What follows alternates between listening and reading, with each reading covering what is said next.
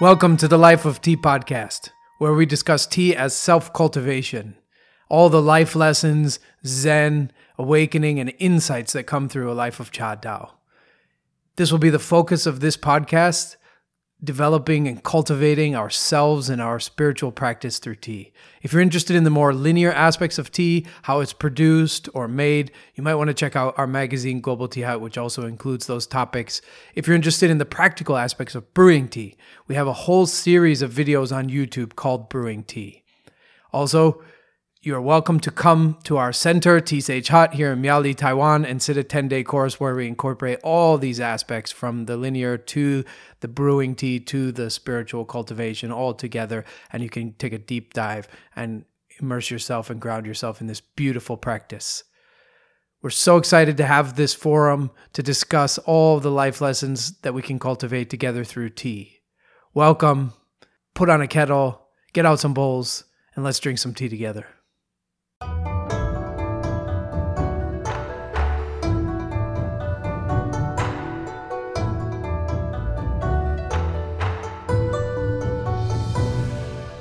Welcome to the Life of Tea podcast. My name is Janus, and um, in this episode, first I would like to introduce Morgan Demarks, who will be the co host of the Life of Tea podcast starting from this episode. Morgan has just arrived from California and will take on the duties of course manager here at the Tea Sage Hut. Uh, welcome to the podcast, Morgan. Hello out there. Thank you so much for having me. It's such an honor to be here. It's great to have you, Morgan. So, you have hit the ground running, so to speak. Uh, we're in the middle of a 10 day course at the time of this recording, and you're already doing a lot in terms of um, helping to run this course. What's it like to be thrown in the water straight away? Yeah, I just arrived and we are in the thick of a course, and it actually feels quite exciting to um, just dive right in and have the opportunity to be of service straight away and um,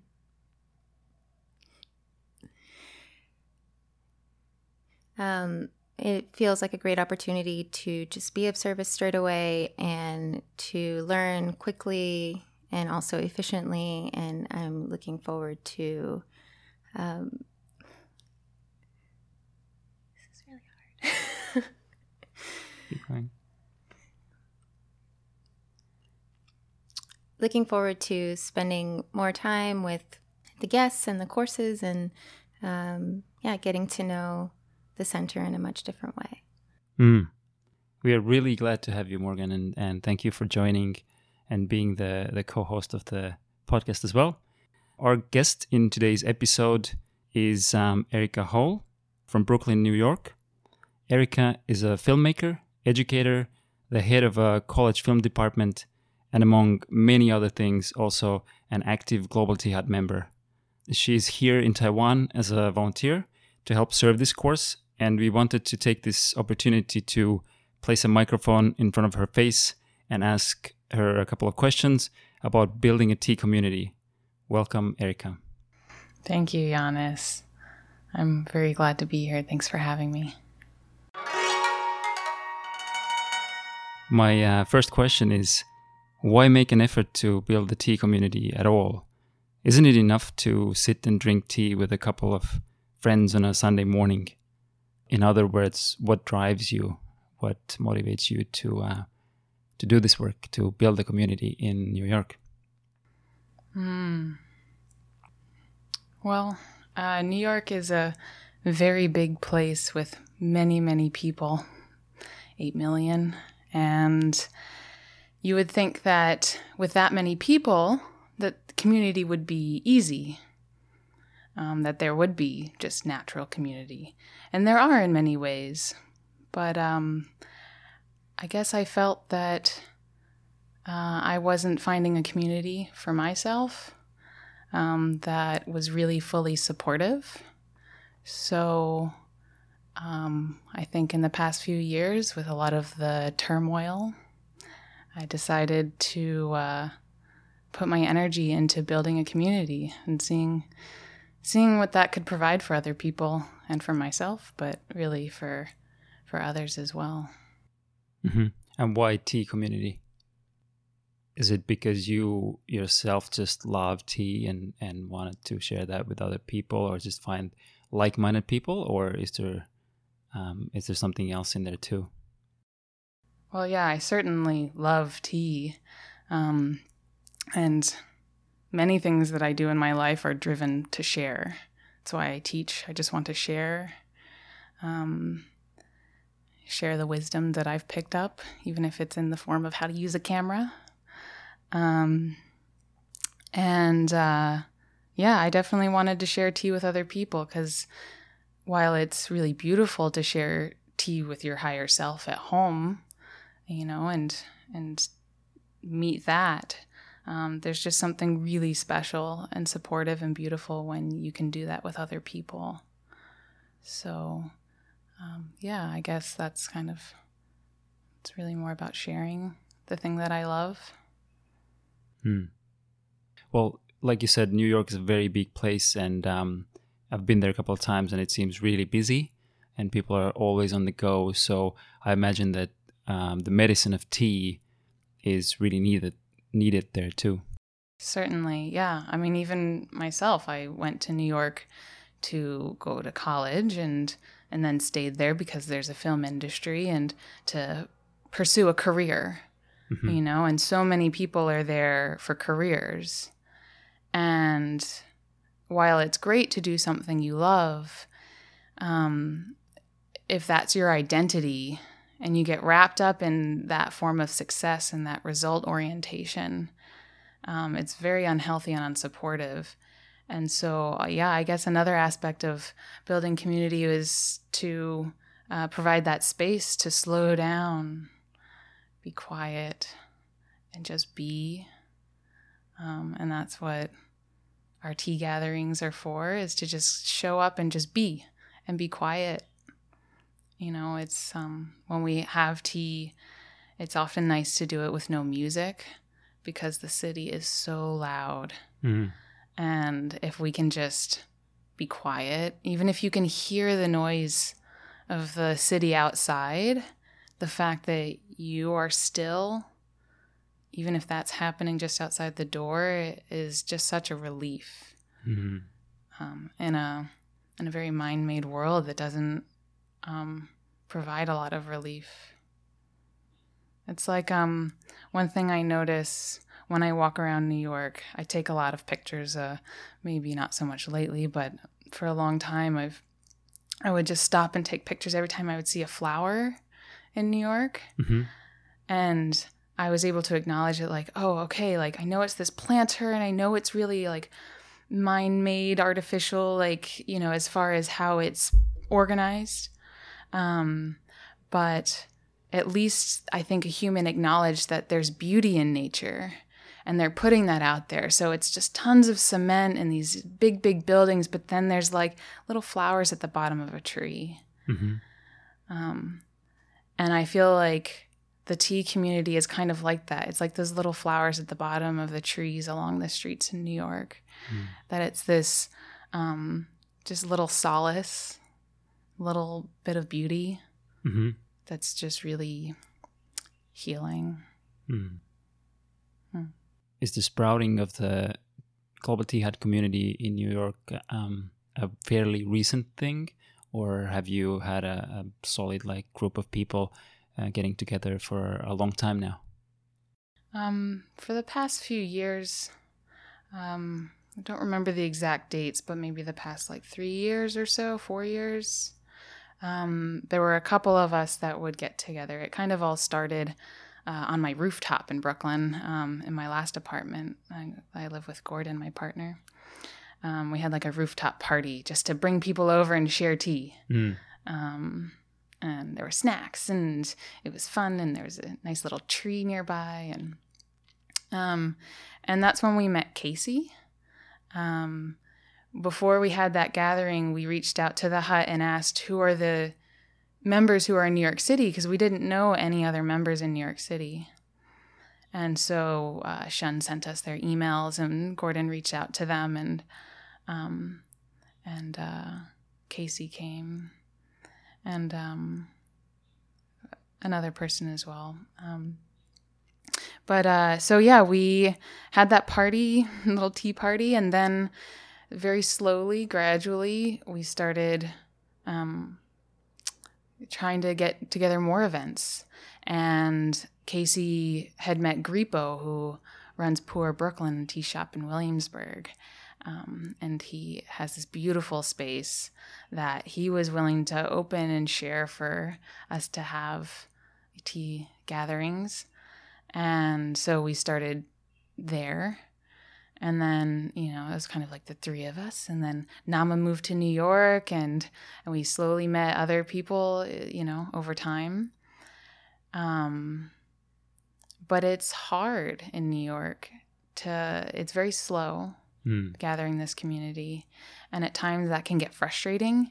You're worried that the community is not healthy if it's just so tiny and it's just not growing and you're worried and you're worried and then you realize like no it's really beautiful that it's it's slow and that's okay because then it can grow strongly Mhm. um, so uh, it's getting there i don't know if i have an exact number but there's a there's a core group of people who who are definitely present in the way that they can be Mhm.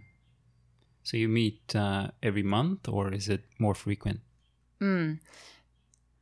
So it started out very um, kind of trying to do it on weekends, and then just because the group was small, I would message different people and try to find their schedules. And then eventually the group got big enough, and everybody's lives are so busy in New York City that uh, that became too challenging. So then we decided to set a monthly date. So now we have um, just a monthly weeknight where we go to Poor Brooklyn and get together for tea and drink the tea of the month and socialize and have, of course, a few bowls in silence as well. hmm Any other activities that you do together as a group or community? Oh yeah, we do we do all sorts of things. Um, so Gripo is, and amongst others, but he especially is very good at uh, coming up with fun ideas for us to do. Uh, he's such an idea person. Uh, what some of the things we've done is tea outdoors. We've done spring water gathering trips. That was quite an ordeal in New Mm. York because so few of us own cars, and the best way to get to a spring water is by car most of the time. So we all came together and found a way to get a couple of cars to go to a state park in New Jersey and source some clean spring water and then have tea by a running stream. And uh, now when I go home, luckily I now have a car and I want to hopefully keep keep that going, that spring water gathering to make it more of a regular thing like our monthly gatherings too. Mm. Um, oh, we've done experiments. That's a great thing about the gathering is that we can come together and we have a set of little tasting cups, and we've done water comparison of uh, bottled water, a brand that's very easy to find in New York City, versus tap water versus filtered tap water. Um, so that was a fun experiment. Um, and after that taste test, we uh, then brewed our two favorites um, two favorite waters. Mhm. And uh, yeah, so it's a really good thing for We've done other experiments as well. But yeah, it's really fun to do that with other people. Nice. Erica, how does living in New York and your exact location in New York combined with where you are in your life, for example, at work or social engagements, um, change the way you approach sort of building and facilitating this community? Well, I live kind of far from poor Brooklyn. Um, even though it's in Brooklyn and I'm in Brooklyn, it takes me about an hour, sometimes hour and 15 minutes by subway to get there. So going there is not a quick drive. Um, and then there are other people who have to come from like the Upper West Side, and I can only imagine how long that takes, especially with how the subways are in New York City these days. So it's definitely a great effort, um, but it doesn't feel that way because I want to be there. So it's like, of course I'm going to go. Um, and the nice thing about the subway is you can read on it and, and be quiet and and arrive. But um, yeah, it, it definitely that distance is hard in New York City. A lot of people's friendships are based on how close they live to each other.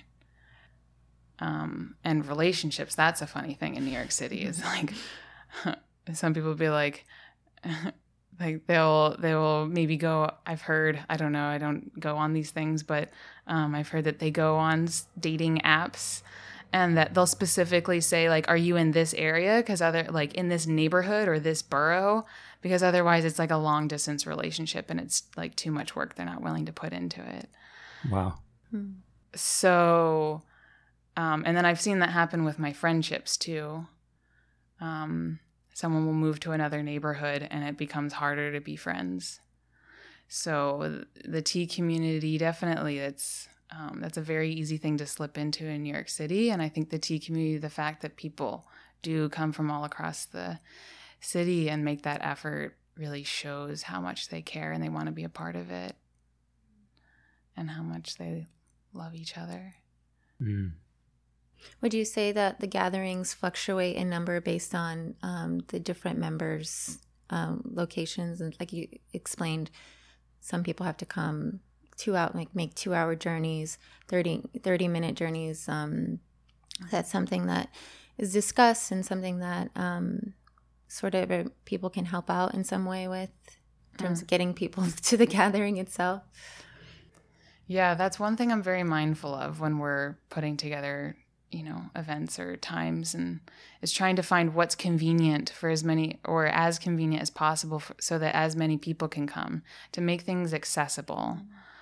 Um, there's so many opportunities and so many things to do in, in New York City, but if they're just too hard to get to, it, people just can't come. They just don't have the bandwidth. They don't have the energy when they're working so hard just to pay the rent to get by, then to like get them out of their homes on a weeknight, you know, or to after a long day at work.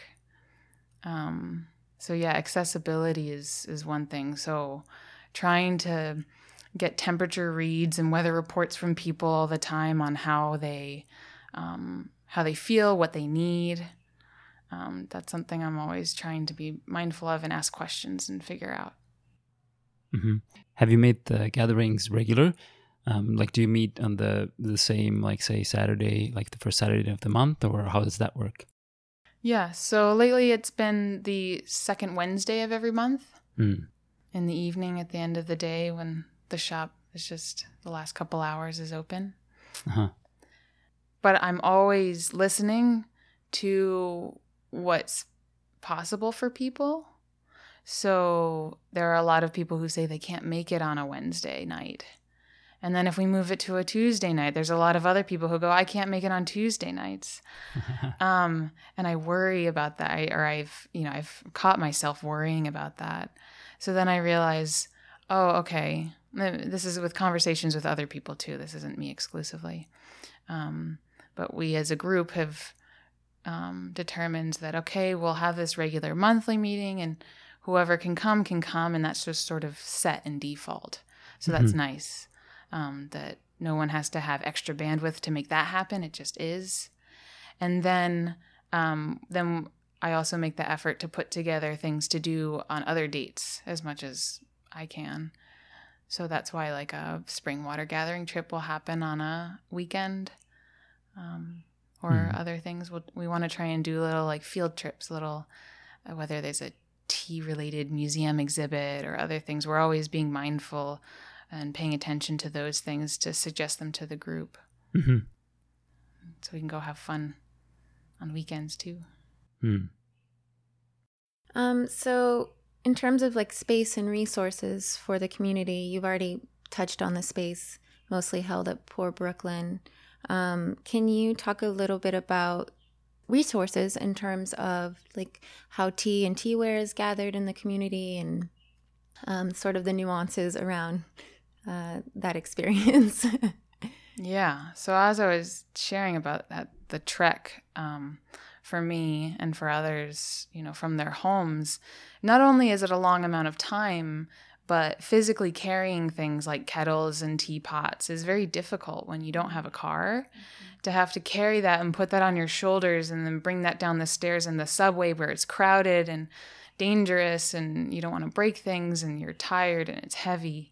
Um, it's difficult. So, in order to alleviate how difficult that is, um, so that our monthly gatherings can happen more smoothly, we started gathering a community teaware set. So, you know, as people come to our monthly gatherings or other things, if they want to leave a donation, we collect those and we either send them to the hut or we or we save them up and and build a community teaware set. So, you know, it's very small. We're just starting out. We have um, we have a couple kettles and a burner, and then we have the bowls that Wu De left when he came Mm. in June. So uh, we can, if our if we do have a larger group, we do have a set of matching bowls, um, and teapots that Peter Novak kindly made for us, lefty and righty. So the lefties aren't excluded. Beautiful. And you get uh, you get an extra tin from Global Tea Hut every month. To Oh, use. mm. Yes, so the community does get a magazine each month, and then they're kept sort of as like a little library at the shop. And then included in that um, is an extra tin of tea, because if we do have a larger gathering of maybe 15 people and we have a larger teapot, it's nice that we have enough tea um, to fill that teapot properly to, you know, Mhm. uh, to share as much tea as possible, or you know, more leaves in a bowl or whatever's needed. So yeah, the extra tin of tea helps us to serve tea to more people when that happens. Mhm. So it sounds to me that um, the biggest challenge in New York is to get people together and work with people's schedules.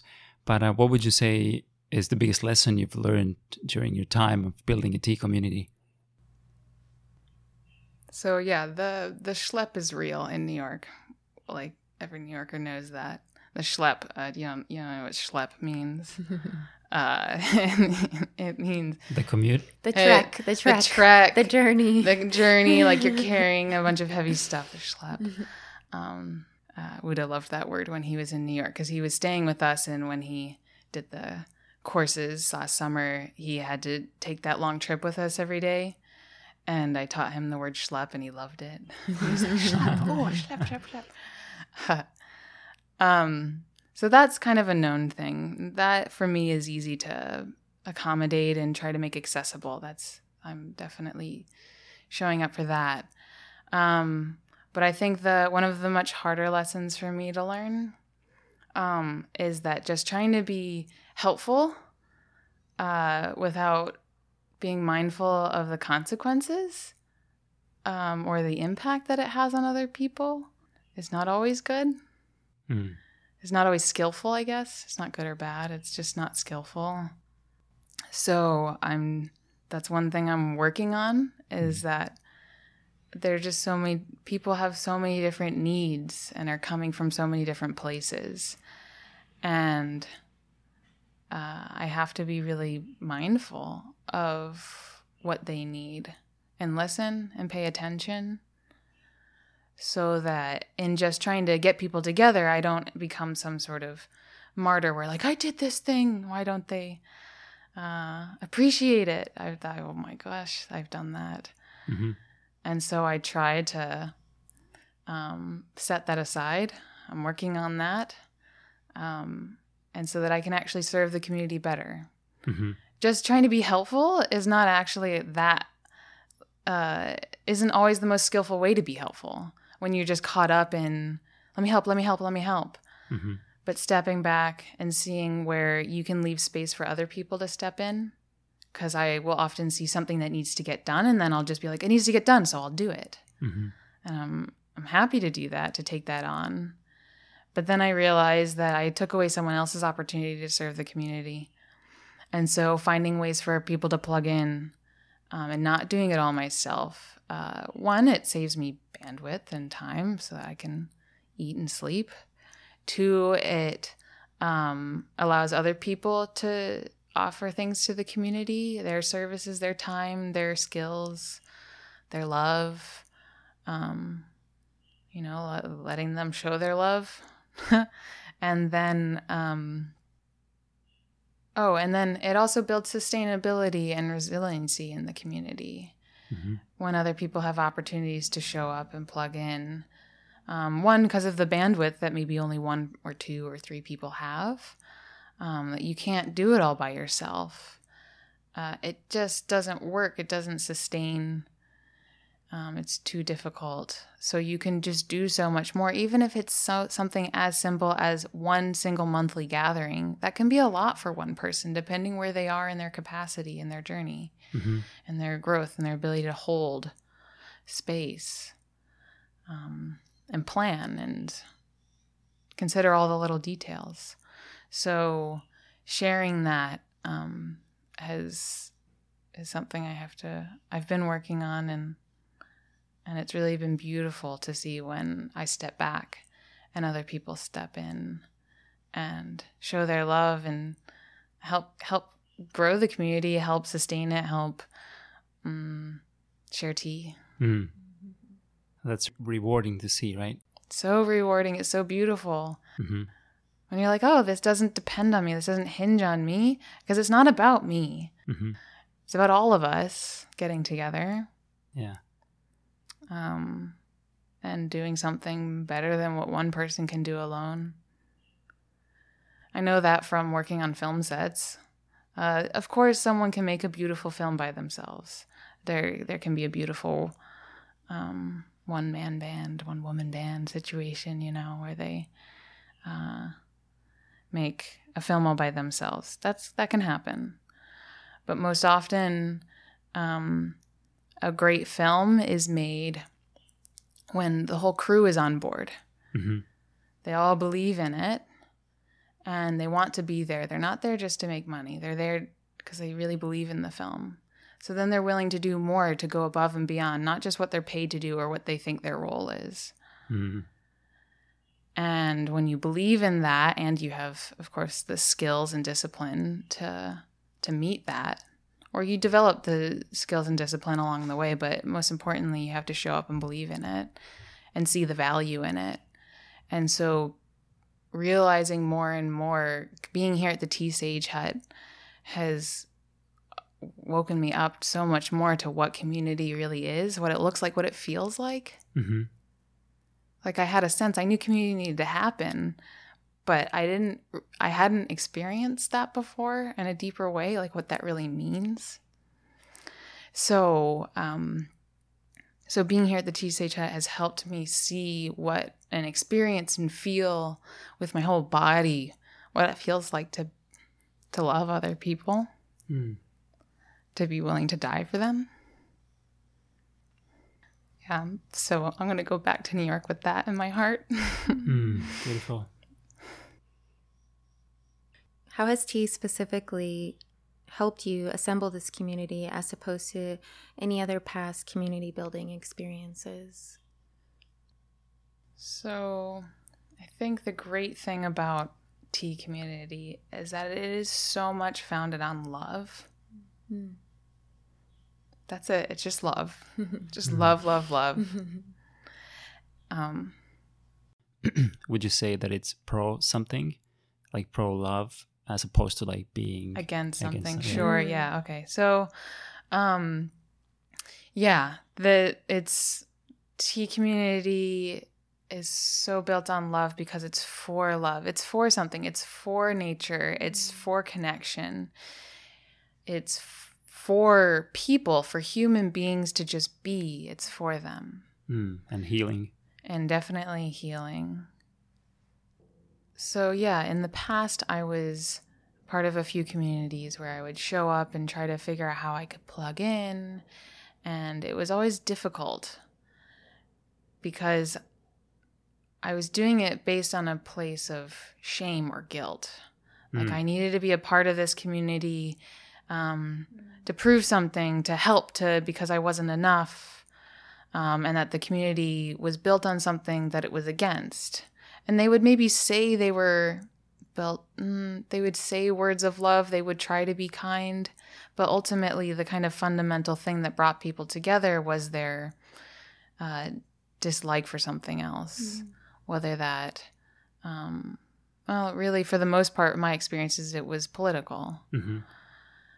So in the when the 2016 election happened in the U.S., I could either keep going that direction of um, being against things and putting my energy towards that, but it was just full of anger, full of shame, and I had already been building tea community with others, um, so I was like, well, I can either do that or I, you know, go the political route, or I can be for something. I can build something a little more beautiful. you know, be the change you wish to see in the world, right? To to create that community that you don't have, you don't see, and it exists in pockets, but um, so I intentionally put more of my energy into building tea community after that Mm-hmm. because it felt more sustainable. Mm-hmm. There was a lot of guilt and shame around that too, that decision, but I've, I've let go of that, and it's really so nice. Mm. Incredibly inspiring. Hmm. Yeah, I guess the the good thing about tea or tea community is you really don't have to bring your views to the tea table, right? You can just sit and drink tea, and we can have different views, and and we can still get along. And um, at the tea table, nobody or, or in the tea house, nobody really cares about you know how much money you make or what your political views are. Certainly. And if you stick around long enough, maybe you let go of some of those views too. Mm. Yeah. The ones that are painful, holding you back from connecting to other people. You have these ideas, these ideals, rather than seeing what is. Yeah. And when you let go of those ideals and you can just accept people as they are so much better. Mhm. And then you can love more deeply because you're not just intellectualizing whether or not they fit into your ideals. You can just see where they are in their path Mhm. and be like, cool, hey, Yeah. hey, friend, we met. Yeah. And meet them on a level ground and, and connect heart to heart. Yeah. Hmm. Yeah. And that tea community has taught or that that aspect of the tea community, that lesson I've learned is going to help me in everything that I do cuz anything everything you do uh, what is it? Uh The way you do anything is the way you do everything. yeah, exactly. um and so the way I serve tea community is also going to be the way that I serve my students at Mm. this at my school, hmm you know.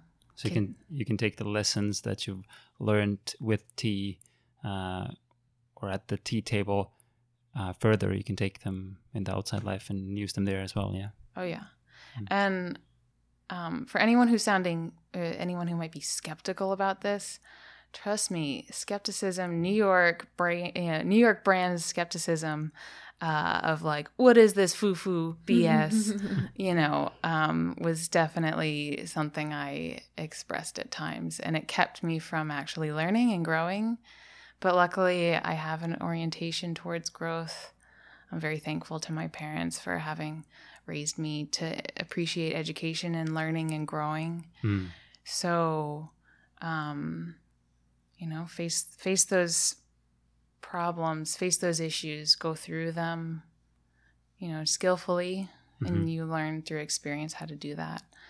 But yeah, if you um, yeah, it's not just foo foo stuff.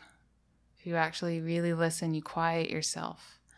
Um, then you can really learn a lot from tea. Mm. And uh, I don't know who may have originally said this, but this was shared with me once that the the subtle is more radical. Mm. Um, and I'm still unpacking that, figuring out what that means. But it wasn't. It's yeah, not about maybe being loud, but actually being quiet. hmm And that's a little radical, being to the root of things, deep. Mhm. Yeah. Hmm. Um, do you have any suggestions uh, or recommendations to people who are living in cities or even smaller like towns and and they uh, they know that there's other maybe Global Tea Hut members there or just people interested in tea and they would like to start organizing, you know, monthly gatherings or or just build a, a tea community, like what would your what would your recommendations to those people be? Sure. Um, I'm actually working on writing an article that'll go on Global Tea Hut magazine in a future issue with practical tips on how to do this. So I can't necessarily list them all off the top of my head at the moment. But I would say first start with listening and observing what the community needs, taking temperature reads and little weather reports on what other people need if it's about accessibility, if that's an issue in your community, um, if they need more quiet or if things are too quiet and they need a little excitement what is what does that community need? Um, what does your your place generally do? And then what can you do that's the opposite or maybe not opposite but just different middle ground something else and then so listening and observing to see what the community needs um, in my case is always just trying to make things accessible. How can you reach out to people? How can you let people know that you're gathering? So, going on to, of course, the Global Tea Hut app and posting events, but then reaching new people. Um, we also have a Global Tea Hut New York Facebook page so that other people can happen upon us. So, whether it's Facebook or another, whatever platforms, um, it could be a community bulletin board. It could be a cork board somewhere at some local like food co-op or who knows. Mm. Um, but putting out flyers, uh, if you want to go analog with it, mm-hmm. um, and just how to reach more people, and so that newcomers can also find tea as well. Mm-hmm. And then um, once you build a little bit more of that core, um, one thing that we've done is have a Google group and it's a like a community email thread where you can just email a single email address and it'll go out to the community. So your email gets added to this group and then um, you know, if you want to organize a gathering or have some people over for tea or go to a museum exhibit or do something, you can message on there. And then of course people can say, "Hey, yeah, I want to go," or mm-hmm. or "Hey, I can help with you know schlepping stuff to the park to, right. so we can have tea outdoors."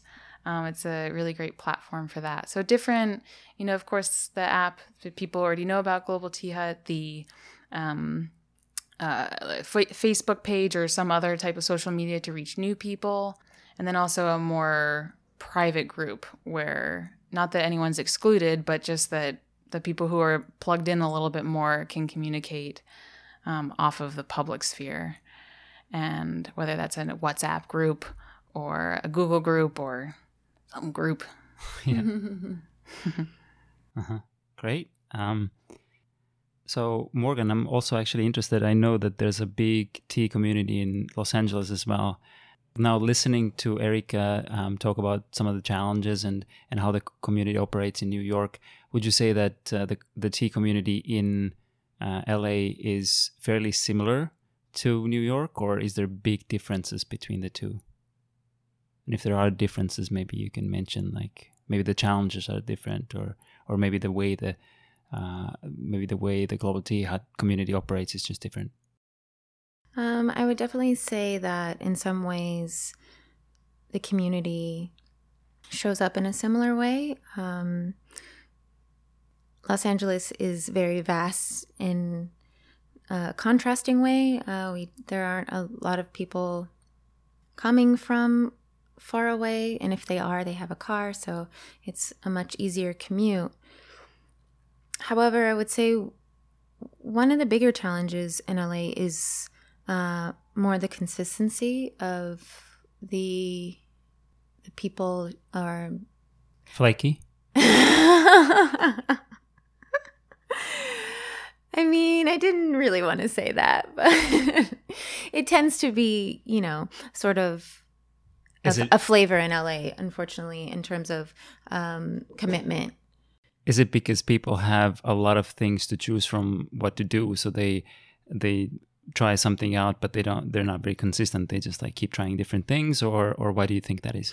Um, Absolutely. I do think that that has something to do with it. And in a place like LA, there are endless things to participate in in terms of going deeper in spirituality and healing and i mean the modalities are endless. And it's like you wake up and it's saturday morning and it's like oh do i want to you know have tea this morning or do i want to go to yoga or do i want to have a reiki session or do i want to meet with my shaman? You know it's just it's a it's very very different from new york in that way. So i think that has a lot to do or potentially has a lot to do with the lack of consistency.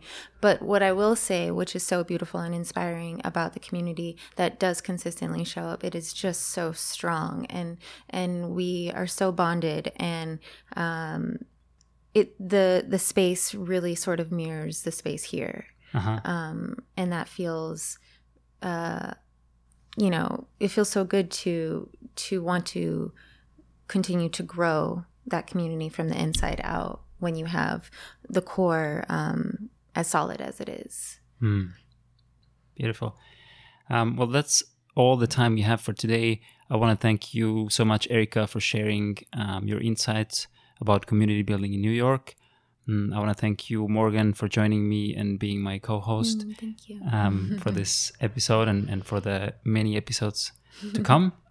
Thank you, listeners, for listening to this podcast. I hope you've enjoyed it. We would very much like your feedback as well.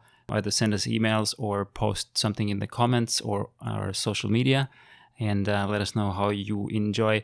This um, particular episode was a little different, maybe less philosophical and more practical. We would love to hear your thoughts on that and uh, if this is something that we should maybe do another podcast on in the future, or if there's any questions that came up uh, that you feel that you would like to really get answers to. And of course, like um, Erica said, she's going to write an article about it. It's going to be in the one of the future issues of Global Tea Hut. So um, check that out. That I'm sure that um, it's going to be even more informative and have more practical tips on how to start building your community in your city or town or wherever you are. Thank you so much. I hope to see you in the next episode of Life of Tea. If you enjoy this podcast, then help us reach more people by sharing this episode with friends and family. Your likes, comments, and shares will go a long way and are deeply appreciated. Another direct way to support this project and the Free Tea Center here in Miaoli, Taiwan, that you can come and visit um, is to sign up for our monthly ad free magazine that covers all aspects of tea from brewing and processing techniques to history, lore, spirituality, and also the community aspect as well. It comes with a beautiful, sustainably produced tea every month, and to subscribe, go to globalteahut.org. If you're looking for more tips on linear topics like how to brew tea better, then perhaps go and check out our YouTube channel that's also called Global Tea Hut. In fact, we actually started a new series on Gong Fu tea. Until next time, heat some water, take out a bowl and some beautiful tea, drink some tea, and enjoy.